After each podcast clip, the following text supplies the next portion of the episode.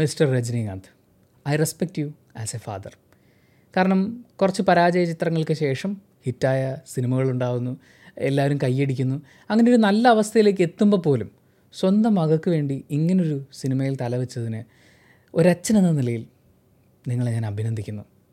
അല്ലെങ്കിലും കൊച്ചുങ്ങളുടെ സന്തോഷമാണല്ലോ നമുക്ക് വലുത്, അല്ലേ? കാര്യമൊക്കെ ശരിയാണ്. നമ്മുടെ നാടെന്ന് പറയുന്നത് വളരെ മോശമായിട്ടുള്ളൊരവസ്ഥയിലൂടെയാണ് കടന്നു പോയിക്കൊണ്ടിരിക്കുന്നത്. ഹിന്ദു, മുസ്ലിം എന്നൊക്കെ പറഞ്ഞ് ഈ മതത്തിൻ്റെ പേരിൽ ഇങ്ങനെ മാറി നിൽക്കുകയല്ല വേണ്ടത്. എല്ലാവരുടെയും കൈമുറിച്ച് കഴിഞ്ഞാൽ വന്ന ചോരക്കൊക്കെ ഒരേ കളറാണ്. പറഞ്ഞു വരുമ്പോൾ നമ്മുടെ അപ്പനും അപ്പൂപ്പനും ഒക്കെ ചിലപ്പോൾ സിമിലർ ആവാൻ സാധ്യതയുണ്ട്. എല്ലാവരും കുമ്പിടുന്ന ദൈവമൊക്കെ ഒന്നാണ് എന്ന് പറയുന്ന മെസ്സേജുകളൊക്കെ വീണ്ടും പറയേണ്ടുന്ന ഒരു ദുരന്താവസ്ഥയിൽ കൂടിയാണ് നമ്മുടെ രാജ്യം കടന്നു പോകുന്നതെന്ന് പലപ്പോഴും എനിക്കും തോന്നാറുണ്ട്. പക്ഷേ അതിന് മാറ്റം കൊണ്ടുവരാൻ വേണ്ടി ഇമ്മാതിരി ക്രിഞ്ച് ഡയലോഗുകളും ക്രിഞ്ച് സീക്വൻസുകളും ഉള്ള ഒരു സിനിമ എടുത്തു വെച്ചാൽ അവസ്ഥ കൂടുതൽ ദുരന്തമായി മാറുകയുള്ളൂ. യെസ്, പറഞ്ഞു വരുന്നത് ലാൽ സലാം എന്ന സിനിമയെക്കുറിച്ചാണ്. നമ്മൾ ഈ ഓഗസ്റ്റ് 15, ജനുവരി 26 തുടങ്ങിയ ദിവസങ്ങളൊക്കെ വരുമ്പോൾ ചില പ്രത്യേകതരം ഫോട്ടോഷൂട്ടുകളും വീഡിയോ ക്ലിപ്പുകളൊക്കെ കാണാറില്ലേ? റീലുകളിൽ ചിലപ്പോൾ നോർത്ത് ഇന്ത്യയിൽ നിന്നും വരാറുണ്ട്, നമ്മുടെ നാട്ടിൽ നിന്നും വരാറൊക്കെ ഉണ്ട്.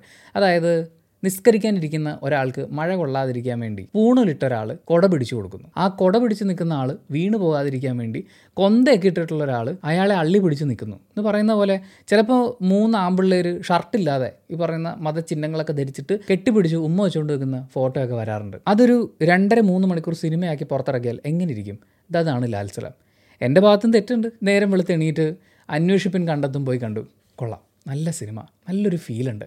അത് കഴിഞ്ഞ് പ്രേമലു പോയി കണ്ടു, ആഹാ കൊള്ളാലോ എന്ന് പറയുന്നൊരു സന്തോഷത്തിലേക്ക് എത്തി. ഇന്ന് കണ്ട 2 സിനിമയും സൂപ്പറാണല്ലോ. അപ്പം ഞാൻ മറ്റേ പൊന്മുട്ടിയിടുന്ന താറാവിൻ്റെ മൊയലാളീനെ പോലെ അടുത്തേനും പോവാം, അതും സൂപ്പറായിരിക്കും എന്ന് ആക്രാന്തം കൊണ്ട് വിചാരിക്കാൻ പാടില്ലായിരുന്നു. അങ്ങനെ സംഭവിച്ചതാണ് ലാൽ സലാമിന് ടിക്കറ്റ് എടുക്കുക എന്നുള്ളത്. ചില സിനിമയൊക്കെ കണ്ടതിന് ശേഷം ഞാൻ അതിൻ്റെ റിവ്യൂ വീഡിയോയിൽ പറയാറില്ലേ, പടം കഴിഞ്ഞിട്ട് നേരെ വന്ന് കിടന്നുറങ്ങിയെന്ന്. അതുപോലെ എനിക്ക് ഉറങ്ങണമെന്നുണ്ട്, പക്ഷേ നാളെ നേരം വെളുക്കുമ്പോൾ ഇതൊന്നും എനിക്ക് ഓർമ്മയുണ്ടാവില്ല. കാര്യം എൻ്റെ മനസ്സിനൊരു പ്രത്യേകതയുണ്ട്, താല്പര്യമില്ലാത്തതൊന്നും ഉള്ളിൽ വെച്ചുകൊണ്ടിരിക്കില്ല. അതുകൊണ്ട് ഉറങ്ങുന്നതിന് മുമ്പ് ഈ സിനിമയിലെ മനോഹരമായ ചില കാര്യങ്ങൾ നിങ്ങളെ അറിയിക്കണം എന്നെനിക്ക് തോന്നി. സിനിമയുടെ തീം ഏതാണെന്ന് ഏകദേശമൊക്കെ മനസ്സിലായല്ലോ. ഹിന്ദു മുസ്ലിം ഐക്യം ഊട്ടി ഉറപ്പിക്കാൻ വേണ്ടിയിട്ടുള്ള കടുത്ത പരിശ്രമങ്ങളാണ് സിനിമയിലുടനീളം കാണുന്നത്. അതാണ് സിനിമയിലുടനീളം ഏറ്റവും ബോറിംഗ് ആയിട്ട് എനിക്ക് ഫീൽ ചെയ്തത്. എന്ന് പറയുമ്പോൾ ബാക്കിയുള്ളതൊക്കെ അടിപൊളിയായിരുന്നു എന്ന് ഞാൻ ഉദ്ദേശിച്ചിട്ടില്ല. ഹിന്ദുക്കളും മുസ്ലിങ്ങളും തമ്മിൽ നല്ല സ്നേഹത്തിൽ കഴിയുന്ന ഒരു ഗ്രാമം. പക്ഷേ ചെറിയൊരു കാര്യം വരുമ്പോൾ ഇവർ രണ്ടുപേരും തമ്മിൽ തല്ലി ചാകാൻ പോകുന്നു, കൊല്ലാൻ പോകുന്നു, ഇതൊക്കെ നമുക്ക് കാണാൻ പറ്റും. ഇതിൻ്റെ ട്രെയിലർ കാണുമ്പോൾ നമ്മൾ പ്രതീക്ഷിക്കുന്ന പോലെ ക്രിക്കറ്റാണ് ഇവരുടെ പ്രധാന വിഷയം എന്ന് പറയുന്നത്. ക്രിക്കറ്റ് ഗ്രൗണ്ടിൽ നിന്നാണ് അടി തുടങ്ങുന്നത്. സ്വാഭാവികമായും ഈ ഹിന്ദുക്കളും മുസ്ലിങ്ങളും തമ്മിലുള്ള പ്രശ്നം ഉണ്ടാകുമ്പോൾ ആരാണ് മുതലെടുക്കുക? അധികാരികളാണ് അത് മുതലെടുക്കാൻ നോക്കുക. അങ്ങനെ മുതലെടുക്കാൻ നോക്കുന്ന അധികാരികൾ അതിൻ്റെ പേരിൽ ക്രിക്കറ്റ് ഗ്രൗണ്ടിൽ നിന്ന് തുടങ്ങുന്ന വൈരാഗ്യം വേറെ ലെവലിലേക്കൊക്കെ മാറുന്നു. ഇതിൻ്റെ ഇടയിൽ രജനീകാന്തിനെ പ്ലേസ് ചെയ്യാൻ വേണ്ടിയിട്ട് തിരക്കഥയിൽ ഗംഭീരമായ ചില കാര്യങ്ങളൊക്കെ സംഭവിപ്പിക്കുന്നു. എടുത്തു പറയേണ്ടത് ഇതിൻ്റെ വിഷ്വലാണ്. ഈ സിനിമ കാണുന്ന ഏത് കൊച്ചു കുഞ്ഞിനും മനസ്സിലാവും യാതൊരു പ്ലാനിങ്ങും ഇല്ലാതെയാണ് ഇതിലെ പല സാധനങ്ങളും ഷൂട്ട് ചെയ്ത് വെച്ചിരിക്കുന്നതെന്ന്.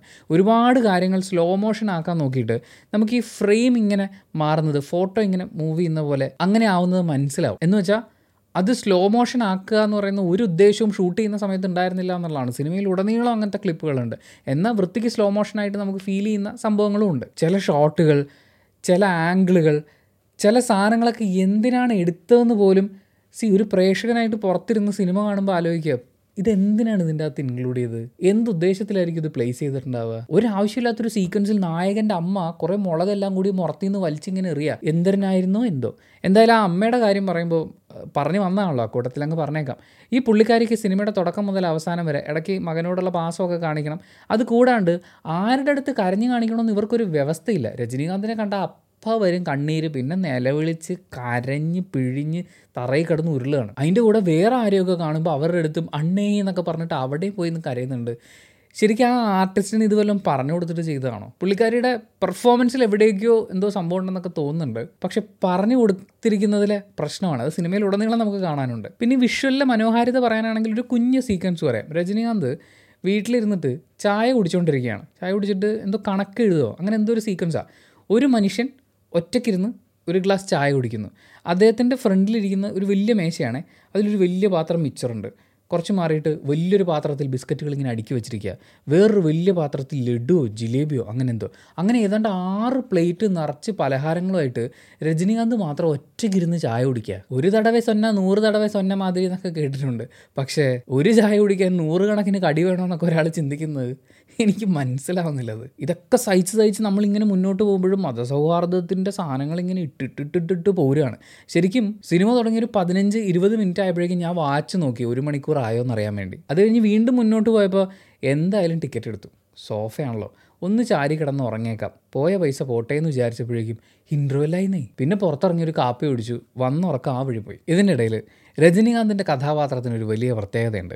പുള്ളി എന്തെങ്കിലും ഒരു കാര്യം നടക്കണം അല്ലെങ്കിൽ ആകണം എന്ന് ആഗ്രഹിച്ചോ അതൊന്നും നടക്കില്ല. ഇത്ര ഗതികെട്ട ഒരു രജനീകാന്ത് കഥാപാത്രം വേറെ ഉണ്ടാവാൻ സാധ്യതയില്ല. പുള്ളി ഒരു സ്ത്രീക്ക് സ്വർണ്ണമാല ഇട്ട് കൊടുത്തിട്ട് ഇനി താലിമാല ഇല്ലാതെ ഞാൻ നിന്നെ എൻ്റെ കൺമുന്നിൽ കാണരുത് എന്ന് പറയും. അപ്പം തന്നെ ഭർത്താവ് മരിച്ചു. പിന്നെ ഒരാളുടെ കയ്യിൽ ഒരു വള ഇട്ട് കൊടുത്തിട്ട് പറയും ഈ വള നീ ഇനി ഒരിക്കലും കൈ നഴിക്കരുതെന്ന്. അപ്പം തന്നെ അവൻ്റെ കൈ മുറിഞ്ഞു പോകും. ഇനി ആ കൈ മുറിഞ്ഞു പോകുന്ന ആളുടെ അതിഗംഭീരമായ ഒരു സീക്വൻസ് ഉണ്ട്. പുള്ളിയുടെ ഈ കൈ ഇവിടെ വെച്ചിട്ട് മുറിച്ച് കളഞ്ഞിട്ട് ഓപ്പറേഷൻ കഴിഞ്ഞിരിക്കുകയാണ്. എന്നിട്ട് പിറ്റേ ദിവസം രജനീകാന്ത് വീടിൻ്റെ മുമ്പിൽ കസേരയിട്ടിട്ട് ഇരിക്കും. നേരത്തെ പറഞ്ഞാൽ നമ്മുടെ നായകൻ്റെ അമ്മ വന്ന് ഒരു ലോഡ് കരച്ചിൽ കരഞ്ഞിട്ട് പോകും. രജനീകാന്ത് അകത്തേക്ക് കയറി വരികയാണ്. അപ്പം ഉണ്ടാ തലേ ദിവസം കണ്ട് ഓപ്പറേഷൻ കഴിഞ്ഞ മോൻ കൈയൊക്കെ മുറിച്ചിട്ടേ ഉള്ളൂ, ഏതാണ്ട് സ്റ്റിച്ച് ഇട്ടതേ ഉള്ളൂ എന്ന് പറയുന്ന പോലെ വീട്ടിൽ വന്ന് അമ്മ വാരി കൊടുക്കുന്ന ചോറ് കഴിക്കുക. ഇതേതാണ് ഈ യൂണിവേഴ്സ് എന്ന് എനിക്ക് മനസ്സിലാവുള്ള. അത് പോട്ടെ, സാരമില്ല, സിനിമയല്ലേ. പക്ഷേ ഈ ഒരു കൈ മാത്രമുള്ള ഒരാൾ ഫാനിൻ്റെ മുകളിൽ ഒരു കുടുക്കിട്ട്, അത് മുണ്ടെന്തോണ് കെട്ടിയിരിക്കുന്നത്, ആ കുടുക്കിട്ടിട്ട് ആത്മഹത്യ ചെയ്യാൻ ശ്രമിക്കുന്നതിൻ്റെ ഇടയിൽ വീട്ടുകാർ രക്ഷിക്കുന്നുണ്ട്. ഈ കുടുക്കിവൻ ആരാണ് ഇട്ട് കൊടുത്തതെന്ന് ആ സെറ്റിലുള്ള ആരെങ്കിലും ഇതൊക്കെ ഒന്ന് ചോദ്യം ചെയ്തിരുന്നെങ്കിൽ. പിന്നെ ഇതിനേക്കാളൊക്കെ ഏറ്റവും രസമുള്ളൊരു കാര്യം എന്താണെന്ന് വെച്ചാൽ, കുറേ നേരം കൊണ്ട് എന്തൊക്കെയോ സംഭവങ്ങൾ നമ്മുടെ മുന്നിൽ ഇങ്ങനെ കാണിക്കാനുള്ളൊരു ശ്രമമൊക്കെ നടത്തും. അവരങ്ങോട്ട് വരുന്നു, ഇവർ ഇങ്ങോട്ട് വരുന്നു, ആരാണ്ട് മണ്ണെണ്ണ ക്യാൻ എറിയുന്നു, കലാപം വരുന്നു, ഇതൊക്കെ ചെയ്ത് കാണിച്ചതിന് ശേഷം ഈ നടന്നു കഴിഞ്ഞ കാര്യങ്ങളും ഇനി വരാനിരിക്കുന്ന കുറച്ച് കാര്യങ്ങളും ഒരു ഫീമെയിൽ വോയിസിൽ അനൗൺസ്മെൻ്റ് ഉണ്ട്. ഈ കഥയിൽ ഇങ്ങനെയാണ്, ഇയാളിങ്ങനെയായിരുന്നു, അയാളിങ്ങനെയായിരുന്നു എന്നൊക്കെ പറയുന്ന കുറേ സംഭവങ്ങൾ.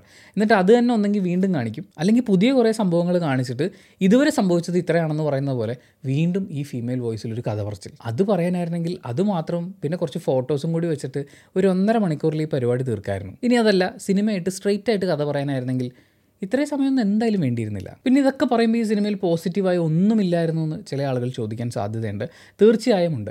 അളവിലധികം അഭിനയം എല്ലാവരും വാരിക്കോരിയിട്ടിട്ടുള്ളൊരു സിനിമയാണ്. ചേട്ടാ ഒന്ന് തൊഴുതിട്ട് വരുമോ എന്ന് ചോദിച്ചു കഴിഞ്ഞാൽ 5 ശയനപ്രദക്ഷിണമെങ്കിലും കഴിഞ്ഞിട്ട് തന്നെ കുറേ ആർട്ടിസ്റ്റുകൾ ഈ സിനിമയിലുണ്ട്. പക്ഷേ A R റഹ്മാൻ വിട്ടുകൊടുത്തിട്ടില്ല. നേരത്തെ മ്യൂസിക്കാണ്, മ്യൂസിക് ഇട്ട് ഇങ്ങനെ പുകച്ചു വെച്ചിട്ടുണ്ട്. ഈ സിനിമയെ സംബന്ധിച്ച് ആകെ പണിയെടുക്കാതിരുന്ന അല്ലെങ്കിൽ എടുത്ത പണിയെക്കുറിച്ച് വലിയ ധാരണയില്ലായിരുന്നു എന്നെനിക്ക് തോന്നിയ 2 പ്രധാന കാര്യങ്ങളാണുള്ളത്.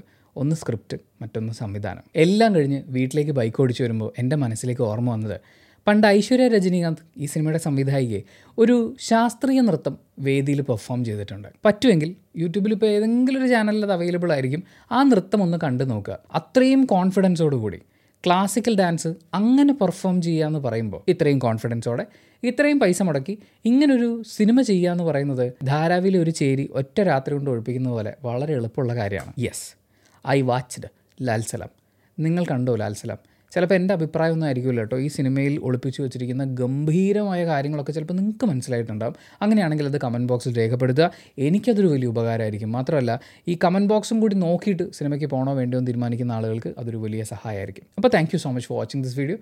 വീഡിയോ ഇഷ്ടപ്പെട്ടാൽ ലൈക്ക് ചെയ്യുക, കമൻറ്റ് ചെയ്യുക, ഷെയർ ചെയ്യുക, സബ്സ്ക്രൈബ് ചെയ്യുന്ന കാര്യം പരിഗണിക്കുക. അപ്പോൾ ഇനി നാളെ തിയേറ്ററിൽ ഒരു മലയാളം, ഒരു തമിഴ്, ഒരു ഹിന്ദി സിനിമകളൊക്കെ കാണാനുണ്ട്. ആ സിനിമകൾ കണ്ടിട്ട് അതിനെക്കുറിച്ച് സംസാരിക്കാം.